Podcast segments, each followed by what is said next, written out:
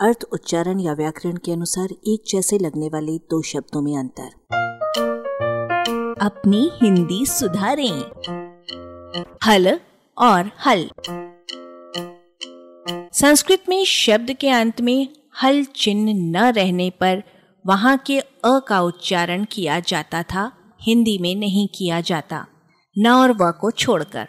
हिंदी में कीर्तिमान, यानी बिना हलंत का न और कीर्तिमान हलंत के साथ न का उच्चारण एक ही है।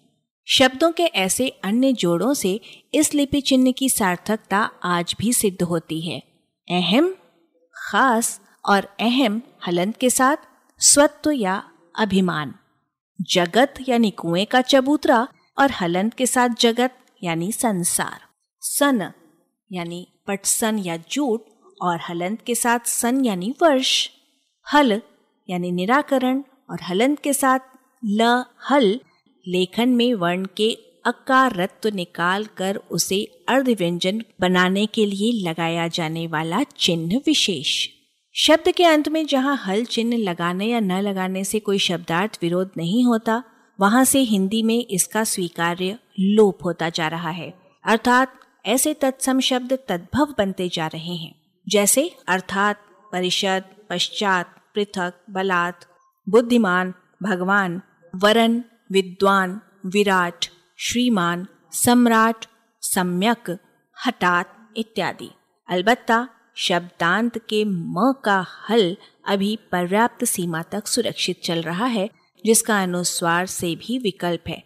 जैसे, स्वयं, म के नीचे हलन और स्वयं, य के ऊपर अनुस्वार में।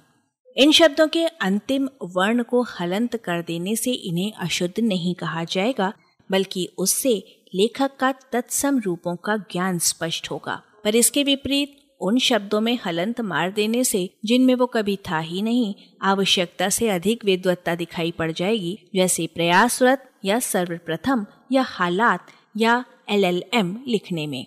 यदि इन शब्दों को लिखते समय शब्दांत के वर्ण के अविहीन उच्चारण की दुहाई दी गई तो हिंदी के हज़ारों अकारांत शब्दों को हलंत करना पड़ेगा। अब जरा मज़ा लीजिए। आप अब यह लेख समाप्त माने। इन सारे शब्दों में हमने हलंत लगाया है।